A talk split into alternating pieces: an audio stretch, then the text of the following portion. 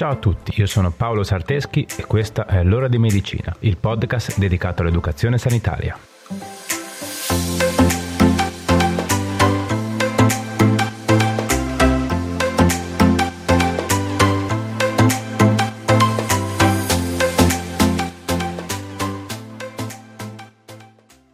Ciao a tutti e bentornati. Oggi parliamo di un argomento che può riguardarci molto da vicino. Avete mai sentito parlare del burnout? Ma prima di iniziare fatevi salutare meglio. Ciao ragazzi, come state? Spero bene, dai. So che sono giorni difficili per tutti. Questa pandemia ci sta provando veramente. Non è facile. Non è facile restare chiusi a casa giorno dopo giorno, dove la routine ormai ha preso il sopravvento e i giorni si susseguono uno dietro l'altro, tutti uguali, senza un vero senso, se non resistere. E l'unico consiglio che mi sento di darvi è quello di darvi obiettivi giornalieri da raggiungere e mantenervi attivi fisicamente. Mica dovete completare tutti i workout che vi propongono i personal trainer palestrati su Instagram, eh? E nemmeno imparare tutte le posizioni di yoga possibili e immaginabili.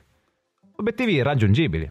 Il dolce, la videochiamata con gli amici, la camera da pulire, il libro da leggere. Se non eravate abituati a fare 200 addominali e 300 flessioni, non dovete davvero iniziare ora, eh? Un po' di esercizio fisico come potete, la cicletta, lo stretching e così via. Ma con costanza e programmazione, per non fossilizzarsi e mantenere il corpo e la mente attivi. Vabbè, eh, sono consigli che penso abbiate già sentito in questi giorni un po' ovunque, ma prendeteli veramente sul serio, davvero. Possono fare la differenza. Dai, niente, non mi dilungo oltre. Lasciatemi ringraziare tutti quelli che mi seguono ogni giorno sui social, Instagram, Facebook e così via. Lo so, non sono un influencer che fa storie di continuo, ma mi aiuta veramente usare i social per mantenere il contatto con voi. Quindi dai, andate a seguirmi. Bene, per ora è tutto, direi che possiamo iniziare. Pronti? Dai, partiamo.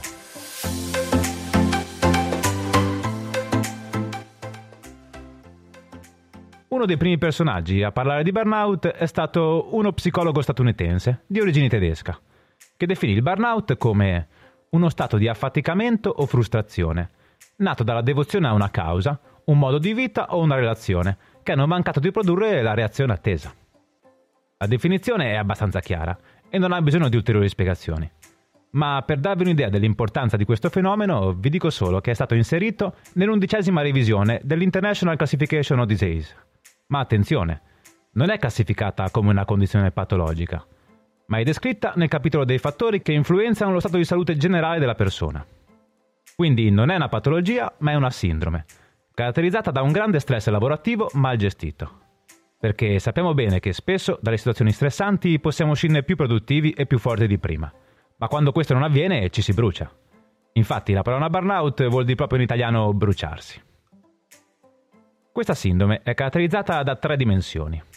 La prima è l'esaurimento emotivo, ovvero un meccanismo di difesa che consiste nel non avere più spazio per le emozioni. Agli occhi di chi guarda sembra di non riuscire più a provare emozioni, ma in realtà non è così. È semplicemente un intasamento. La persona è talmente piena di emozioni da non saperle gestire e incasinarle, se così possiamo dire. In pratica è come se la persona fosse un bicchiere e le emozioni l'acqua. Ma se cerchiamo di mettere l'acqua in un bicchiere già pieno, l'acqua non c'entrerà mai. Ed è proprio per questi motivi che si passa poi alla seconda dimensione, ovvero la depersonalizzazione. La persona quindi appare fredda, poco coinvolta in ciò che fa e per niente partecipe. Va da sé che tutto questo porta alla terza dimensione, ovvero il crollo dell'autorealizzazione personale. Quindi si perde l'autostima e la motivazione quindi tutto ciò che fino a quel momento ci ha portato a fare il nostro lavoro e farlo bene. Ok, ma quali sono le persone più soggette a questo fenomeno del burnout? Quali sono i fattori di rischio? Il primo è la tipologia di lavoro. Sicuramente tutti coloro che alla base della loro professione hanno una relazione d'aiuto, ovvero una relazione in cui il professionista promuove una crescita nella persona o nel gruppo in cui si trova in pratica tutte quelle situazioni in cui ci si trova a valorizzare maggiormente le risorse personali dell'altro, la sua crescita, il suo sviluppo, o un modo di agire più adatto alla sua situazione. Quindi coloro che lavorano in ambito sanitario sono soggetti a rischio, infermieri, medici, psicologi, ma anche gli insegnanti e chi lavora a stretto contatto col pubblico. C'è anche da dire che l'ambiente di lavoro è influente, perché sicuramente è più a rischio a burnout un medico in missione in un paese di guerra o un medico in pronto soccorso rispetto a un medico che lavora in un ambulatorio.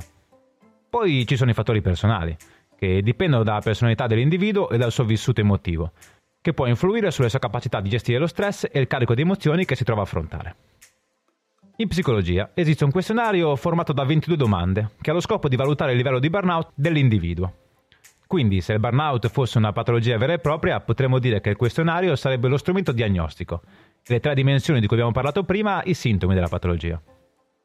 Abbiamo detto che ci sono dei fattori di rischio che sono il tipo di lavoro e il vissuto emotivo, ma ci sono anche delle situazioni che possono scatenare molto velocemente il burnout, a prescindere dai fattori di rischio. E queste sono il sovraccarico di lavoro, quindi la persona sente sulle proprie spalle un carico di lavoro che la esaurisce e gli ruba tutte le energie e le forze. Il senso di impotenza, ovvero il rendersi conto che di fronte ad alcune cose siamo impotenti, che le nostre azioni non sono influenti sul risultato finale. La mancanza di controllo, quindi la persona si accorge di non avere controllo sulle risorse necessarie per lavorare e di non poter gestire le modalità lavorative nel modo in cui ritiene opportuno. La retribuzione inadeguata, quindi la persona sente di ricevere poco rispetto a quello che dà, sia a livello economico ma spesso anche semplicemente a livello di gratitudine personale. La mancanza di senso di squadra, quindi manca il gruppo di lavoro, manca la fiducia, manca la possibilità e la tranquillità di confrontarsi ed avere dei momenti di scambio e di crescita l'assenza di equità, quando si percepisce, ovvero una mancanza di oggettività e di meritocrazia, per cui si vede avanzare sempre il solito gruppo di persone o la solita persona, e che c'è un sentimento di ingiustizia. Valori contrastanti, quando la persona sente un contrasto tra i propri valori e quelli del gruppo di lavoro o dell'azienda. L'ambiguità di ruolo, quindi mancano informazioni riguardo a una determinata posizione. Il conflitto di ruolo, ovvero alla persona viene chiesto di fare un'attività che non rientra nel suo ruolo professionale. La mancanza di stimoli, si percepisce monotonia nel lavoro e mancanza di motivazione, e struttura di potere, quando la persona si sente esclusa nettamente dai processi decisionali e di controllo in ambiente lavorativo. Bene, tutte queste cose elencate sopra possono farci entrare in un circolo vizioso di insoddisfazione, cinismo, frustrazione e apatia, che poi sfociano nel vero e proprio burnout. Ma le conseguenze di questo fenomeno quali sono? Possiamo dividere in due gruppi, ovvero le conseguenze per il lavoratore e quelle per l'organizzazione. Per quanto riguarda il lavoratore, le conseguenze saranno l'insoddisfazione lavorativa e sensazione di mancata realizzazione, riduzione della propria qualità di vita, peggioramento dello stato di salute, predisposizione a soffrire di stati depressivi e predisposizione a cadere vittima di dipendenza. Per l'organizzazione o l'azienda che ha lavoratori insoddisfatti e frustrati, le conseguenze saranno un aumento dell'assenteismo, un aumento del turnover, il calo della performance lavorativa e la diminuzione della qualità dei servizi erogati. Quindi, se tra i miei ascoltatori c'è qualche vertice di qualche azienda, udite udite, il benessere, le gratificazioni, gli incentivi e tutto ciò che date al lavoratore non sono tempo e denaro buttato, ma è una garanzia di miglioramento ed aumento della produttività. Vi sto annoiando? Vi sto dicendo cose banali e scontate? Spero di no, dai.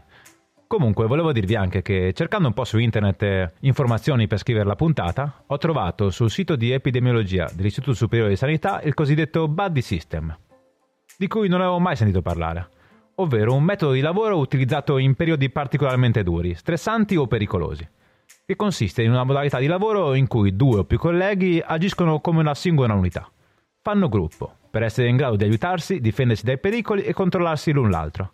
In pratica diventano una vera e propria coppia che condividono non solo il lavoro, ma anche tutta la parte emotiva e stressogena che nasce e che si può incontrare durante il lavoro. Ovviamente senza però essere invadenti e forzare l'altro a fare o dire cose che non vorrebbe e che non ritiene giuste. Ora mi direte, perché ci stai citando questo metodo?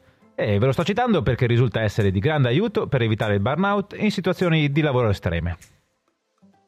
Bene, dai, per la teoria direi che abbiamo detto abbastanza. Partiamo ora con qualche consiglio pratico.